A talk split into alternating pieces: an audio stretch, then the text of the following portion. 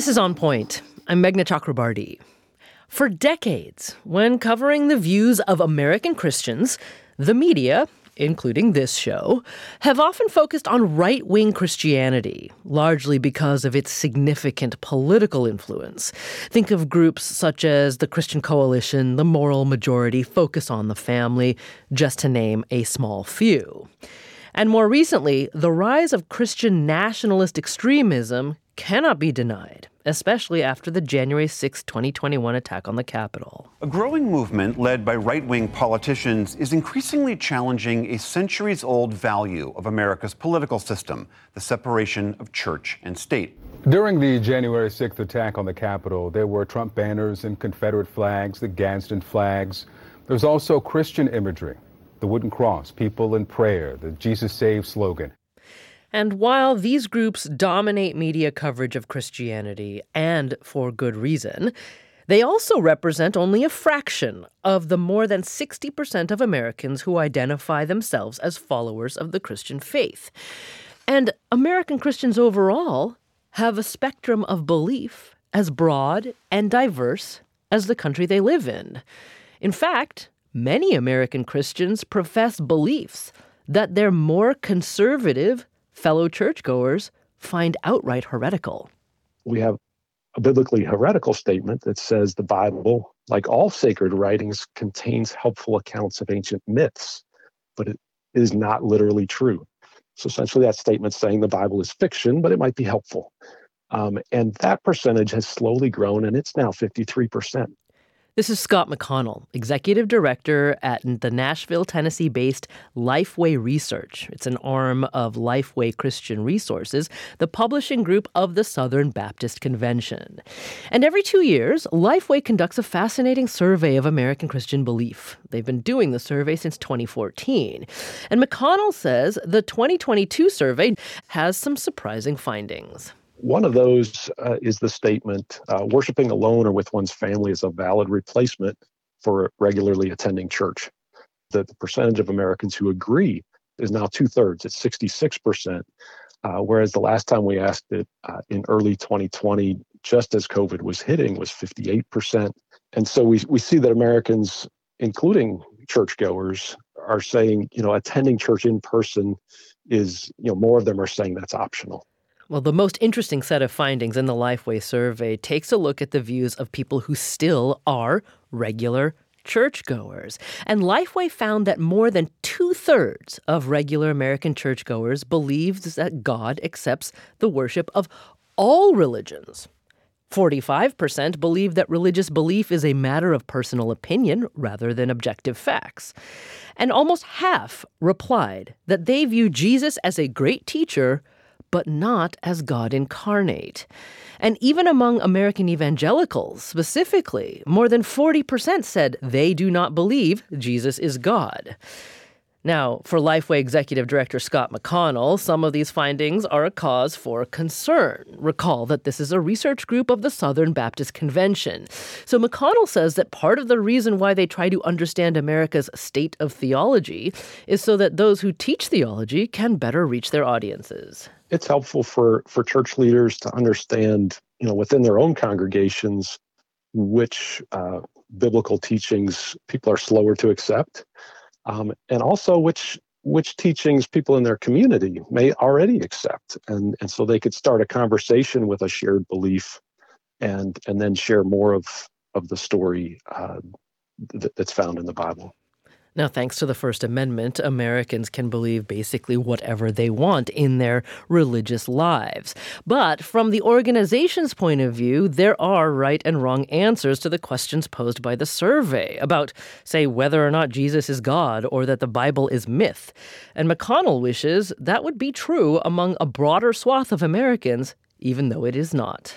A typical uh, church leader or pastor would read through these questions and I think they would sort them the same. There could be a couple questions that they'd say, well, that's a debatable item, um, that there's something in the wording that some Christian teachers may may teach one direction and, and others another, but that would probably be only a couple out of all these questions we've asked. They would sort them very similarly uh, based on a, a Protestant reading of, of the Bible. But again, Lifeway's own survey reveals that there is no such thing as one reading of the Bible or one view held by American Christians. In fact, when we asked On Point listeners, if you are a regular churchgoer, what do you believe? We got many diverse answers. The core tenets come down to really three questions uh, Who is God, who is man, and who is this one Jesus Christ? Who we believe is God incarnate, who came, lived a perfect life, died a death on a cross, and then rose again on the third day. Whether or not, in fact, he is divine and the Son of God is actually, well, it's a little irrelevant to me personally because his example of what we all should be aspiring to be is a miracle in itself. Like most of our Christian friends, we stopped attending church around 2018. Um, it just became too political. I'm not surprised there's been a huge drop in church attendance and those who belong to to, not, to a denomination. Uh, what sane Christian wants to be lumped in with nonstop, mean-spirited Christianity that has been in the news the last four years? Those are some on point listeners sharing their thoughts uh, about their faith. Now, of course, you might be saying, no duh, Meghna. There are a lot of different views within American Christianity. But the question we're asking today is as the media continues to focus on the most vocal and politically active right wing of American Christianity, what are we also missing when we don't talk about that broader swath of American belief. So joining us now is Jonathan Tran. He's Associate Professor of Philosophical Theology and Chair of Religion at Baylor University, and he joins us from Waco, Texas. Professor Tran, welcome to On Point. Thank you for having me on. So, first of all, um, you know, I acknowledge at the beginning that this uh, State of Theology survey is done by Lifeways Research, an arm of the Southern Baptist Convention. I mean, what's your, your take overall uh, about this survey and what it has, has found about American Christianity? I think the survey is helpful for studying, say, certain baseline realities. You study X uh, 2020, you check the results in 2022 it shows a growth or decline according to X. I think the researchers probably extrapolate a little bit more from it than that than it than it allows. And then you begin to get the feeling that the books are somewhat cooked on the survey. That is, it's asking for some very specific sets of criteria and then it draws too many implications from it. Okay, so take me through then in more detail, like so, some of your concerns. Um, first of all, I know that th- even just some of the questions you thought were uh, not worded in the best way. Yeah, so take for example the question of Christ's divinity. So it suggests that all Christians should believe, you know, this or that about Christ's divinity, and it measures or tests respondents according to that, and then draws large uh, uh, conclusions about the Christian public accordingly. But the status of the question of Christ's divinity, of course, is a he, hugely debated one. It took about 700 years for the church to decide what it meant. So there's that question. And then how you interpret people's responses to it, of course, matter. So in some communities, saying Christ's divinity or claiming Christ's divinity looks like X, but in another community, it could very well look like Y, right? So as well, you can look at other parts of the survey. It asks, for example, for certain lines in the sand. It draws very important, um, it puts a lot of significance on questions of, say, abortion or same sex marriage. Whereas a lot of Christian communities, those would be important, but they wouldn't be the all important questions. So by putting a lot of weight on those questions and making conclusions about how people decide about those questions, that's what I mean by it's somewhat the books are already cooked on the survey. I see. Okay, so so um, the sort of intent of the survey is clear based on where they're focusing. Now, also, I know you know I, I broadly use this phrase American Christianity throughout that whole introduction. Um, but we should note, and, and you pointed this out to us, that what Lifeway's uh, research defines as Christianity is actually more narrow than Christendom itself. Yeah, both in the American context, there's a lot of different types of Christianity. So you can imagine some Christianities uh, in America are going to have different lines in the sand. So, in the way that this one talked about questions of abortion or same sex marriage, you can imagine other communities talking a lot about immigration or racial justice. So, it's narrow both in the American context, though certainly representative of a broad swath of Christianity, but it's also narrow in the non American context. We have to remember that most Christians in the world don't exist in America, and by far the fastest growing elements of Christianity are not American. And of course, the vast swath of Christian history takes place outside of America. So tell me more, though, about um, that. It seems like you read the uh, Lifeways survey as defining American Christianity as basically Protestant evangelical Christianity, which is, uh, you know, a subset of a subset, even in this country. Protestant evangelical Southern Baptist inflected, which of course has certain racial, social, economic, gendered realities. And so, if you look at other types of Protestant Christianity, even in thinking about the survey, for example, I thought about Lawndale Christian Community Church in Chicago, Redeemer Community Church in San Francisco, even my church here in Waco, Texas, Mosaic. All these are Protestant evangelical churches, just like the ones at the point of the survey, but they look very different than the ones examined in the survey. Yeah. You know, I really appreciate you pointing out what you find um, as the, the weaknesses in the Lifeways survey because we should be, you know, this rigorous for any set of polls or surveys we, we put on this show. So I am grateful, Professor Tran, for that.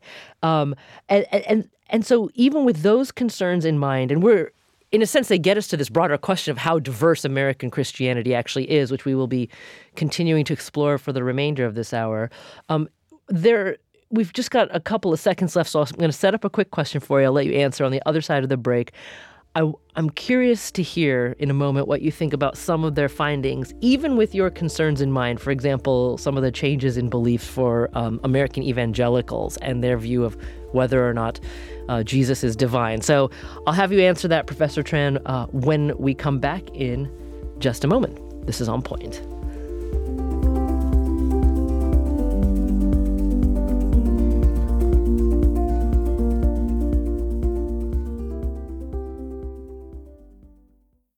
Support for the On Point podcast comes from Indeed. We're driven by the search for better, but when it comes to hiring, the best way to search for a candidate isn't to search at all. Don't search, match with Indeed. Ditch the busy work and use Indeed for scheduling, screening, and messaging so you can connect with candidates faster. And listeners will get a $75 sponsored job credit to get your jobs more visibility at Indeed.com slash OnPoint. That's Indeed.com slash OnPoint. Terms and conditions apply. Need to hire? You need Indeed. The world's clean energy future relies on ancient elements still in the ground. Without mining, there will not be a clean energy transition. But pulling them out of the ground comes at an environmental and human cost. Mining is intrusive, but the results are the building blocks for products that we use every single day. I'm Meghna Chakrabarti. Join me for Elements of Energy Mining for a Green Future five consecutive episodes right here. So make sure you're following this podcast.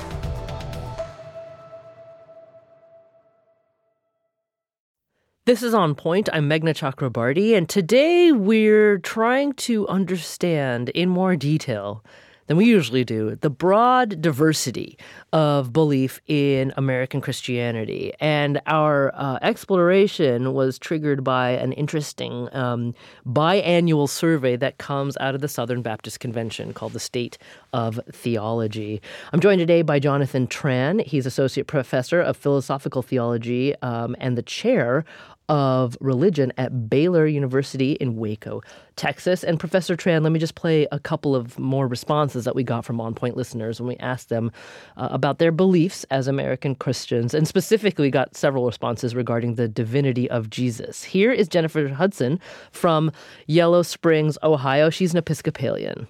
Whether or not, in fact, he is divine and the Son of God is actually, well, it's a little irrelevant to me personally because his example of what we all should be aspiring to be is a miracle in itself. It is magnificent. He gave his life so we could have a further understanding of how committed we should be so, Professor Tran, um, before the break, I was asking what you made of the Lifeways finding that even among American evangelicals in 2022, they found that more than 40% of them did not believe that Jesus was necessarily God or divine. Uh, what's your interpretation of that?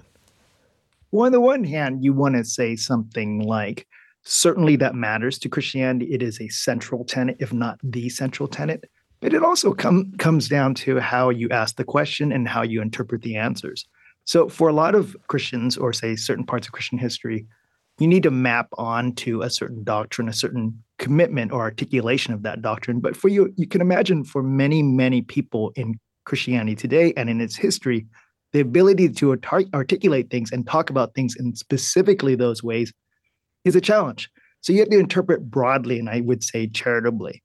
But the place where I think the survey is correct is do we sense a kind of change or a cultural change? I would say 20 years ago, when I started teaching theology at a largely evangelical university, you could probably expect certain kinds of biblical or theological literacy that are not as clear today. So, what do you do with that? I think I take different lessons from that change than the survey writers do. I would like to think that part of what's happening is larger cultural shifts politically, economically, racially, in terms of gender.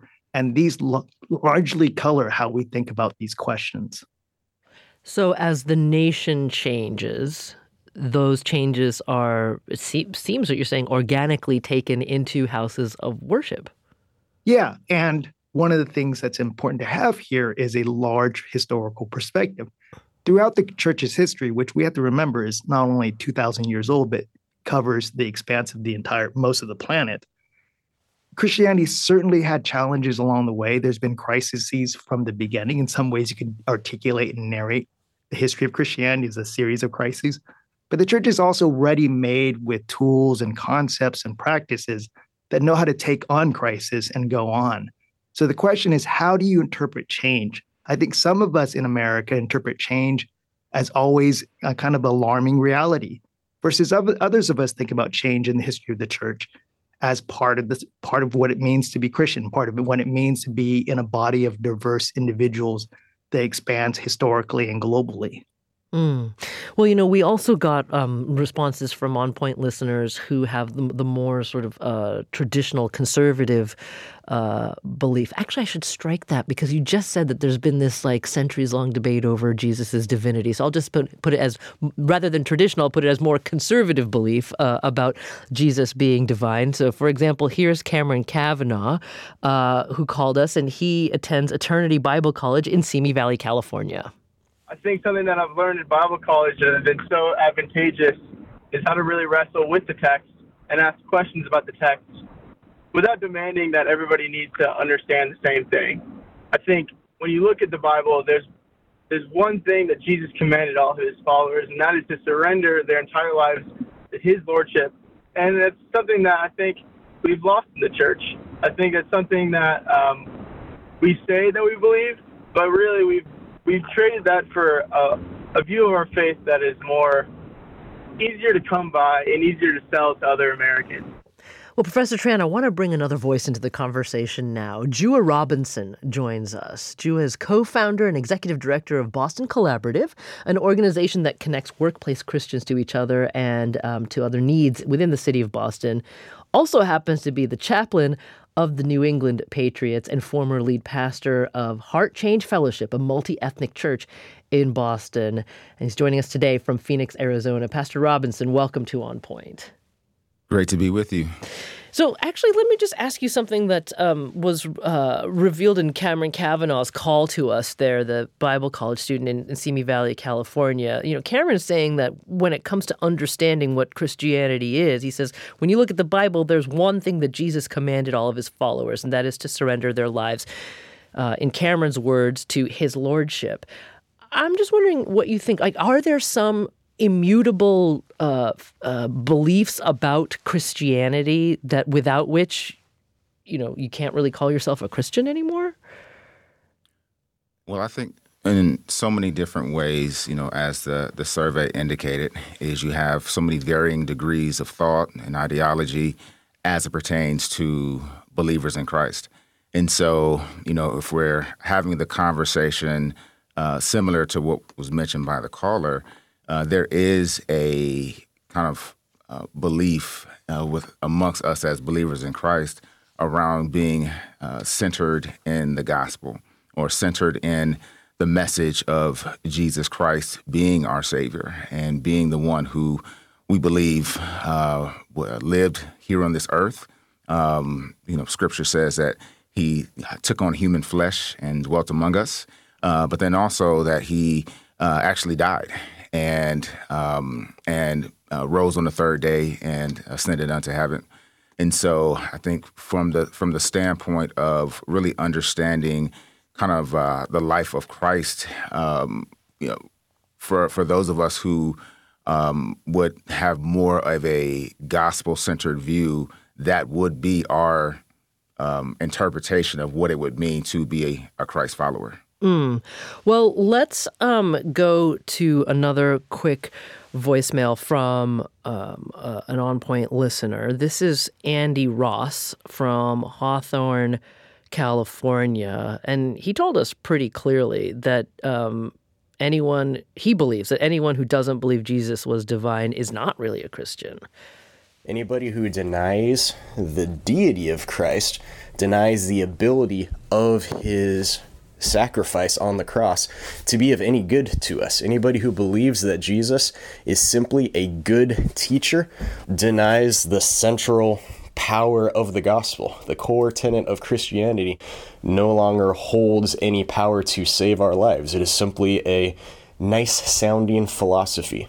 So, Professor Tran, um, respond to that and what Pastor Robinson is saying. Like, is is this uh, sort of a non-negotiable tenet of Christianity? The tenet is non negotiable, it's central. But again, the role it plays in the Christian faith and how it's articulated really matters. And different communities in time and history have thought about this question differently. So, for example, one can claim the absolute divinity of Christ, that Christ was in fact God, but maybe articulate in terms different than, say, the Nicene Creed, which was a fourth, fifth century document that took hundreds of years to develop. So the question of Christ's divinity is central. The significance and articulation of that is varied. So, but so so tell me more. Then, how how do you think what the what do you think the importance of that is in understanding uh, American Christianity in 2022? So, for example, you might think about so early you you quoted, you know, what what are the central claims of Christianity according to Jesus? One, of course, is to love God above all others, and the second is to love neighbor. You can imagine millions of Christians throughout Christian history imagining loving God as an articulation and as seen through loving neighbors. And so, what about people who claim to uh, hold on to these central tenets? But show no evidence that they actually love their neighbors. Can it be said in good faith that they in fact love God or claim Christ's divinity? The question of Christ's salvation as well is a complicated question. Certainly, a central tenet of Christianity is that salvation comes through Christ. How one holds that and articulates that is often expressed in the local politics of a church, how that's related to one's neighbors, how one imagines issues of social justice. So these are complicated, but importantly complicated questions. Hmm. Pastor Robinson, how would you respond to that? Yeah, I would believe something very similarly. Um, in each context, um, people are always asking the question uh, when it comes to the church um, around community am I able to connect with people within this congregation? Am I able to, to find people uh, who are like myself? Um, is this a church where I am able uh, to be a part of something bigger than myself? Um, similarly, you know, um, in terms of understanding uh, what is the impact that we're trying to make together uh, upon the world. Um, and so when it comes to really extrapolating kind of the whole idea around um, you know what it means to be a Christ follower, you know, how do I live in community, you know, regardless of of of what you believe in relation to the um, and to um, uh, kind of the, the tenets of the church um, you know, there are so many different uh, values that we all would hold as a as, as what it means to be a part of this congregation in, in terms of how um, I relate to the community itself. Mm-hmm. And so, you know, and so as we think of I'm sorry, I did not, I did not mean to interrupt you. That was no, my no, fault. no Go worries, ahead, continue. No worries. Yeah. No, no, I'm just saying it just in terms of really thinking about, you know, the the, the comment itself, because we recognize um, that it's such a, a myriad of, of thought. Um, but at the same time, we we do recognize kind of the, the the power of who Christ is and how he is able to to really transform the life of the believer. Mm. Well, so let me ask both of you, and Pastor Robinson, I'll start with you. You know, I keep thinking about we, we are focusing on uh, Christianity in the American context, and you know, this country's uh, history is full of uh, triumphs and tragedies that have, eh, depending on you know, what group you're talking about, have led different people uh, into Christianity at, at, and out of Christianity at different times. I mean, how important, Pastor Robinson, do you think it is to you know understand uh, the path that different um, groups of Americans have taken, uh, di- different groups of um, American Christians have taken in in, in their faith? No, I mean it's a it's a great question, and even going back to the survey, uh, it, it, it also makes you wonder how much of the survey was conducted with people of color, um, Mhm. people of color from you know lower economic backgrounds, uh, from the immigrant community as well. Um, you know, because oftentimes when some of these national surveys are conducted, it's it excludes others who make up a large swath of the Christian community. And so, you know, it's very important to understand um, that there are so many varying degrees of, of thought, of preference, of, of of expression when it comes to the church. And you know, um, a survey that took I want to say three weeks to to conduct um, would be very hard to um, to under you know to understand its its overall value if it doesn't communicate and connect with with with a larger swath of people. Mm. Professor Tran, your thoughts on that? Yeah, I mean, exactly. That's all very right. Let me offer two examples. So, two places you would step into, two sites of Christian worship that you would never doubt that these folks claim the divinity of Christ are, say, the history of the extraordinary witness of the African American church, or, say, the migrant Chinese Baptist church that I became Christian in. Very few of these folks could articulate the Nicene Creed or claim the divinity of Christ through its tenets. But almost all these folks have tried to understand their migrant lives or their lives um, on the say the underside of the American empire absolutely through the divinity of Christ. We just tend to bring presumptions to the table that smuggle in other kinds of beliefs and then use those presumptions to judge other people's Christianity, which of course is terribly ironic, but in, at the end, consistent with a certain impositional behavior. You can imagine African American uh, Christians growing up on the underside of a type of slave Christianity imposed on them, and them finding other remarkable resources to think about Christ's divinity in other kinds of ways.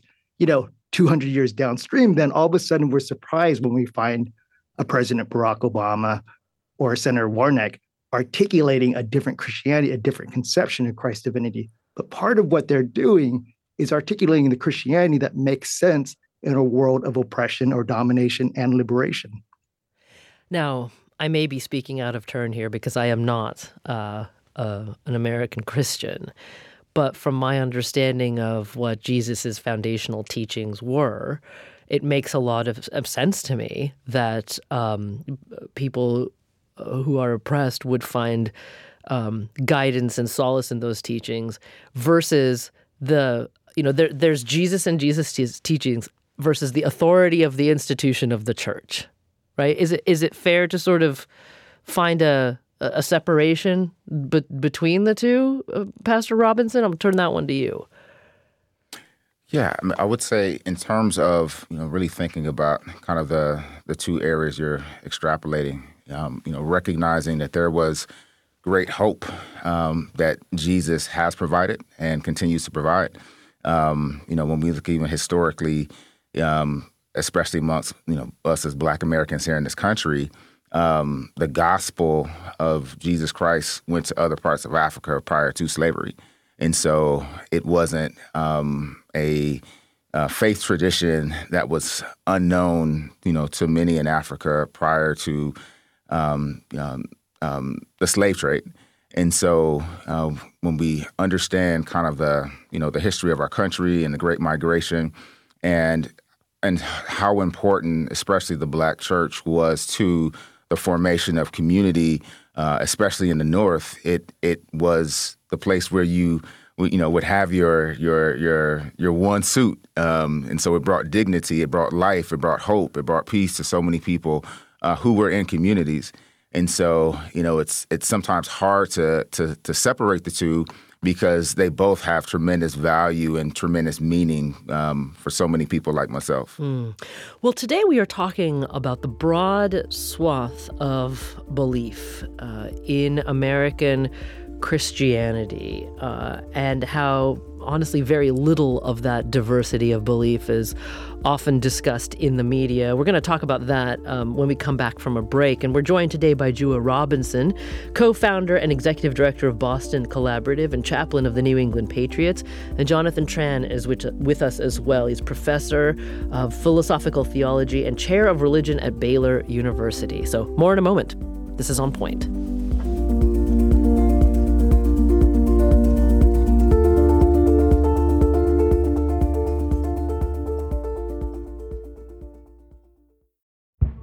Did you kill Marlene Johnson?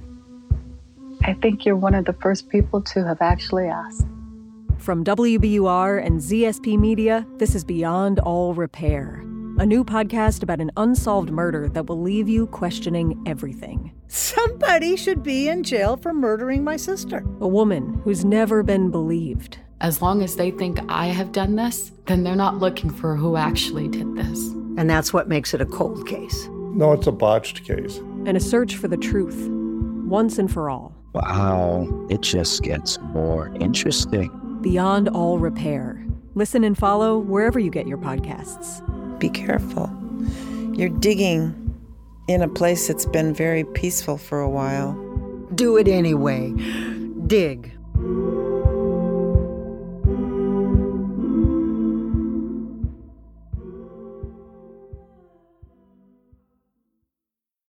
This is On Point. I'm Meghna Chakrabarti, and today we're talking about the true span of the spectrum of belief of American Christians. Our conversation was uh, precipitated by a fascinating biannual survey that's done from the Lifeways Research Group. That's an arm of the Southern Baptist Convention. Um, and their most recent survey had some interesting findings about everything from what percentage of American evangelicals believe Jesus is divine to how often do people go to church and how uh, literally do they they believe the Bible. We're joined today by Jonathan Tran. He is the chair of religion at Baylor University, and he's with us from Waco, Texas.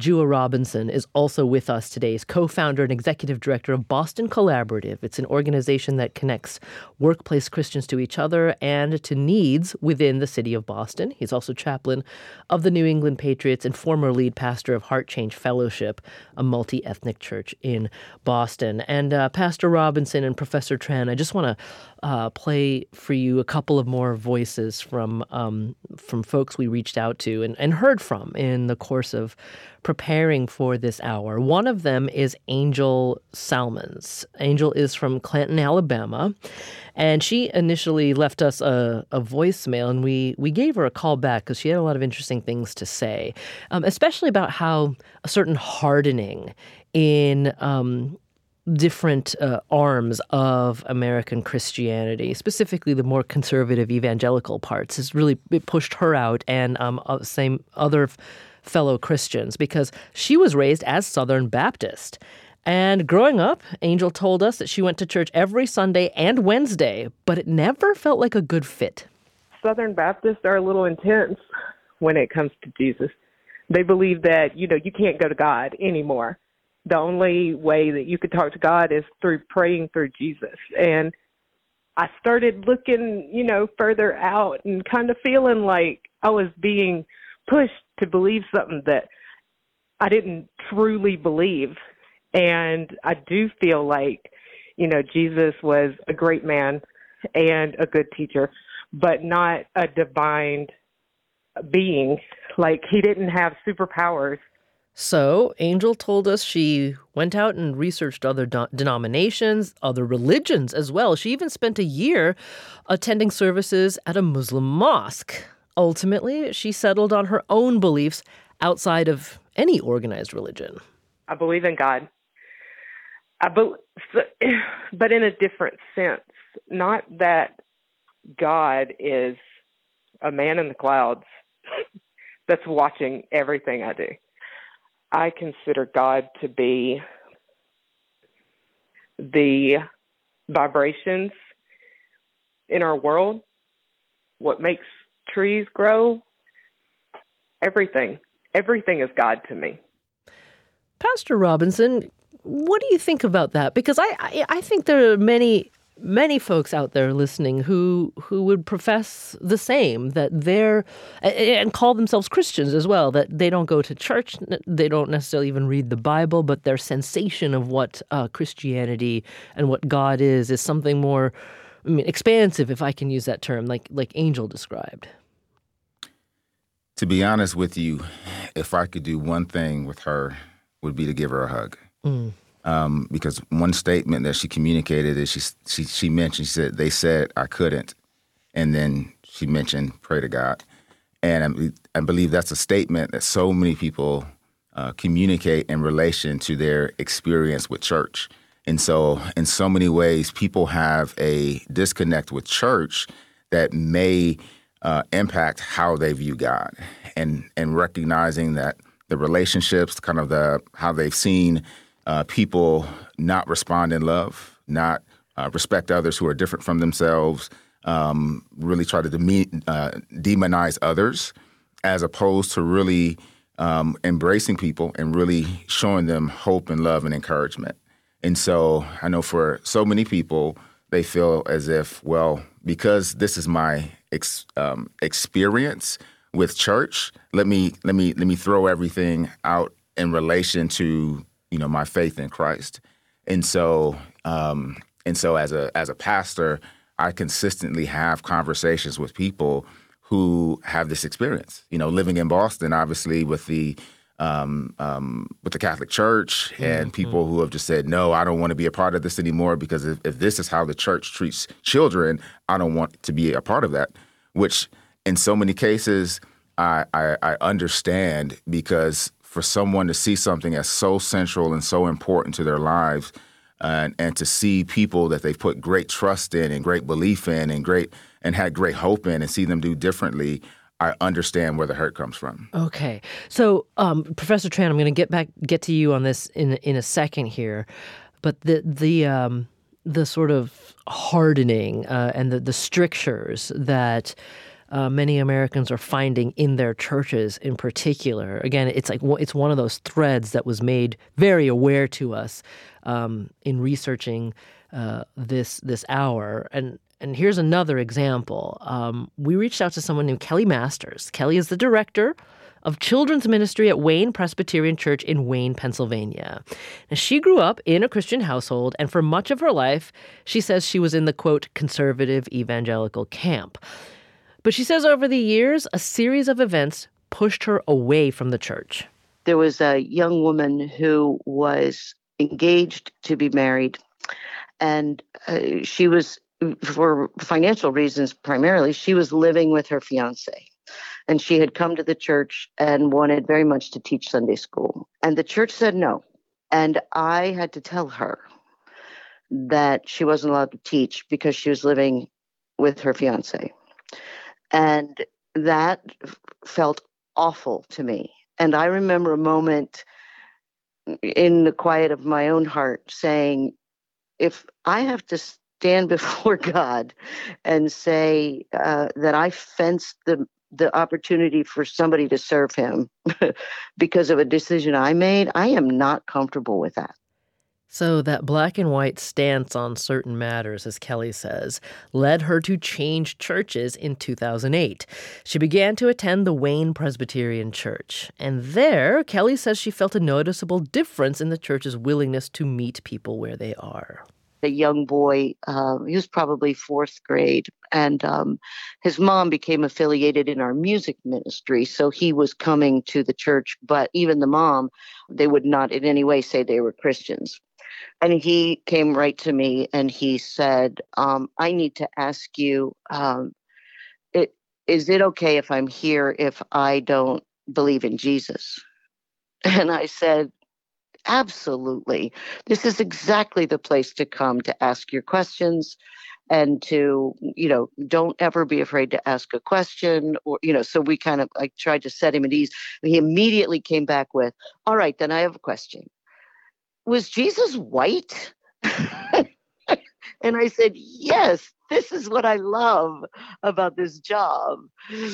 And um, so right away, he'd already been thinking about Jesus. And we asked her, while she had left her old church because of its, again, as she puts it, black and white theology, is it possible for churches to be clear on certain doctrine without pushing out those who have questions about those very doctrines? And Kelly says she thinks it is possible, in the same way that there are non Christian organizations that live out things that she holds as truths.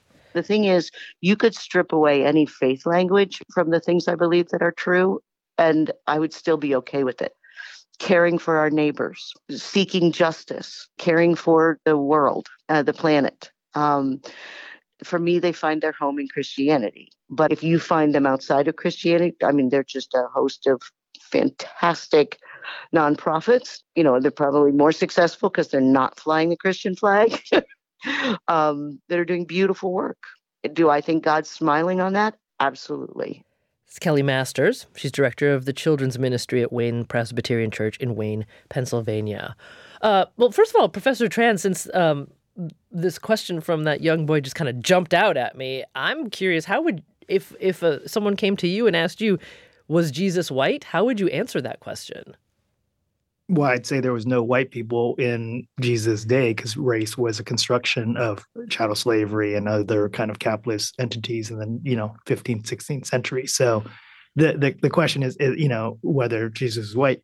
Jesus was the first Palest- first century Palestinian Jew, and so whiteness wasn't really a category at the time. Yeah, but isn't it interesting though that in the context of an American church, a young boy comes to her with that question? Yeah, and I think that's the really interesting story uh, that we need to think through right now. Like, what is the church in this moment? I think we have a tendency to say that the church used to be X, and in the future, it always needs to look like X. I think the really interesting thing about the survey and the story y'all are doing is the seeming disconnect between central doctrinal commitments, to, which to me are very, very important, and the articulation and evidence for those doctrinal commitments. So, for example, you can imagine a person who grows up in the Southern Baptist Church and is raised in all these tenets and even can articulate them eloquently and powerfully. This person sees, as has been reported in the state of Texas, countless cases of sexual abuse in the Southern Baptist Church. And then seeing those same people who were involved or protected or enabled articulating those doctrinal commitments without pause or consideration. That person has good reason to not think, not necessarily doubt the doctrine, but doubt the articulation of doc, the doctrine. Another good example would be something like a good but painful example would be in Christianity or Christian theology, the doctrine of Christology of what Christ is, is internal or at least deeply related to the doctrine of the Trinity, Father, Son, and Holy Spirit. But you can imagine people who have suffered the abuse, especially women, under under under the conditions of say certain parts of Christianity being given reason to rethink how those doctrines are articulated. I think the question going forward is given the moment we're in, which I think we need to be increasingly honest about, given the moment we're in, what does Christianity become? That's to me the really interesting question. That is the the really interesting question, and and you know, out of total transparency, it is the reason why I wanted we wanted to do this show because we always talk about we being the media, and I include on point in this, tend to almost always talk about quote unquote American Christianity through the, our analysis of what that particularly politically active far right wing of Christianity um, uh, is doing, advocating, and the influence they're having. Now, I also don't want to just hive them off and say, well, that's just a small portion of Christianity, so therefore everything's okay. So, so Professor, uh, sorry, so Pastor Robinson, how would you how would you answer that question that that Professor Tran asked? Like, given what's happening today, um, you know, wherefore, uh, you know, uh, um, American Christians? How would you answer that question? Yeah, I mean, I would say, you know, the the, given the moment we're in, kind of answering that question is, you know, we ask ourselves, who is the church now, quote unquote, post COVID? Um, we've seen that many churches have shut down in certain communities. Um, certain churches have also uh, decreased significantly in, in population. And obviously, with the kind of whole idea of white national, uh, nationalism and kind of some of those viewpoints have just been given so much more of a platform to be communicated. Uh, we all know that in our country they were there, but now there's more of a platform for them to be heard amongst the masses. And so, you know, I'd say, for example, in my church, we've seen about a, a 54% growth over the last year. And when churches are really concerned about their communities and really think about how can we actually be the hands and feet of Jesus in our communities while still ascribing to the long held beliefs that really make us who we are, it's really, really important. And so, in a city like Boston, where you know the the net worth of the average black family is is eight dollars, like you know, there's a problem. You know, when communities where um, certain states decide to build uh, prisons based upon uh, the reading and the test scores of, of third graders, it, it's a problem. Um, when when people can't find housing and communities uh, w- where they've lived for for for decades as families, that's a problem. And so, you know, as the church begins to also rec- uh, wrestle with some of those questions and ask themselves, how can we be participators in the dialogue and participators in the conversation? You know, I believe that those types of churches will have a, a far greater long term uh, health than, than churches that choose not to engage the meaningful questions that people are wrestling with in their congregations and outside of the church. Hmm. So, my last question is going to go to Professor Tran because you know I'm approaching this conversation transparently, not as a Christian, but as someone who's deeply concerned about the future of, you know, the secular commons of the United States, and I wonder, uh, it, it is so. Um, sort of in, in inspiring and eye opening to have a chance to talk about these varying beliefs of, of American Christians. But in the public political conversation, there is that one vocal minority who not only seeks to sort of define what it believes should be uh, American uh, Christianity, but also wishes for you know the entire nation to be run under that set of beliefs. Do you think? Um, other American self-identified Christians who whose beliefs are on uh, beliefs are on the uh, that other broader spectrum that we've been talking about. Do we in the media should we pay more attention to those people, or do they need to speak up more and say no? Um, the man carrying a cross and the stars and, and, and the stars and bars while raiding Congress is does not speak for me and my beliefs. Yeah, I think those communities have been speaking for a long time. The question is whether we have the ears to hear and the eyes to see them. It's always been the case that Christianity has tendencies to debase itself or to give itself over to counterfeit versions of itself, but it has extraordinary practices of repair. So, a question to ask ourselves is how do we pay attention to these other stories of Christianity that greatly complicate the political scene and in ways that complicate the tendency of the media to create self fulfilling prophecies that Christianity can only be white Christian nationalism. It's so much more, it has always been so much more. Well, Jonathan Tran, chair of religion at Baylor University, with us from Waco, Texas. Professor Tran, thank you so much for joining us. Thank you. And Jua Robinson, co founder and executive director of Boston Collaborative, an organization that connects workplace Christians to each other and to needs within the city of Boston, also chaplain of the New England Patriots. Pastor Robinson, thank you so much for being with us. Thank you. I'm Meghna Chakrabarti. This is On Point.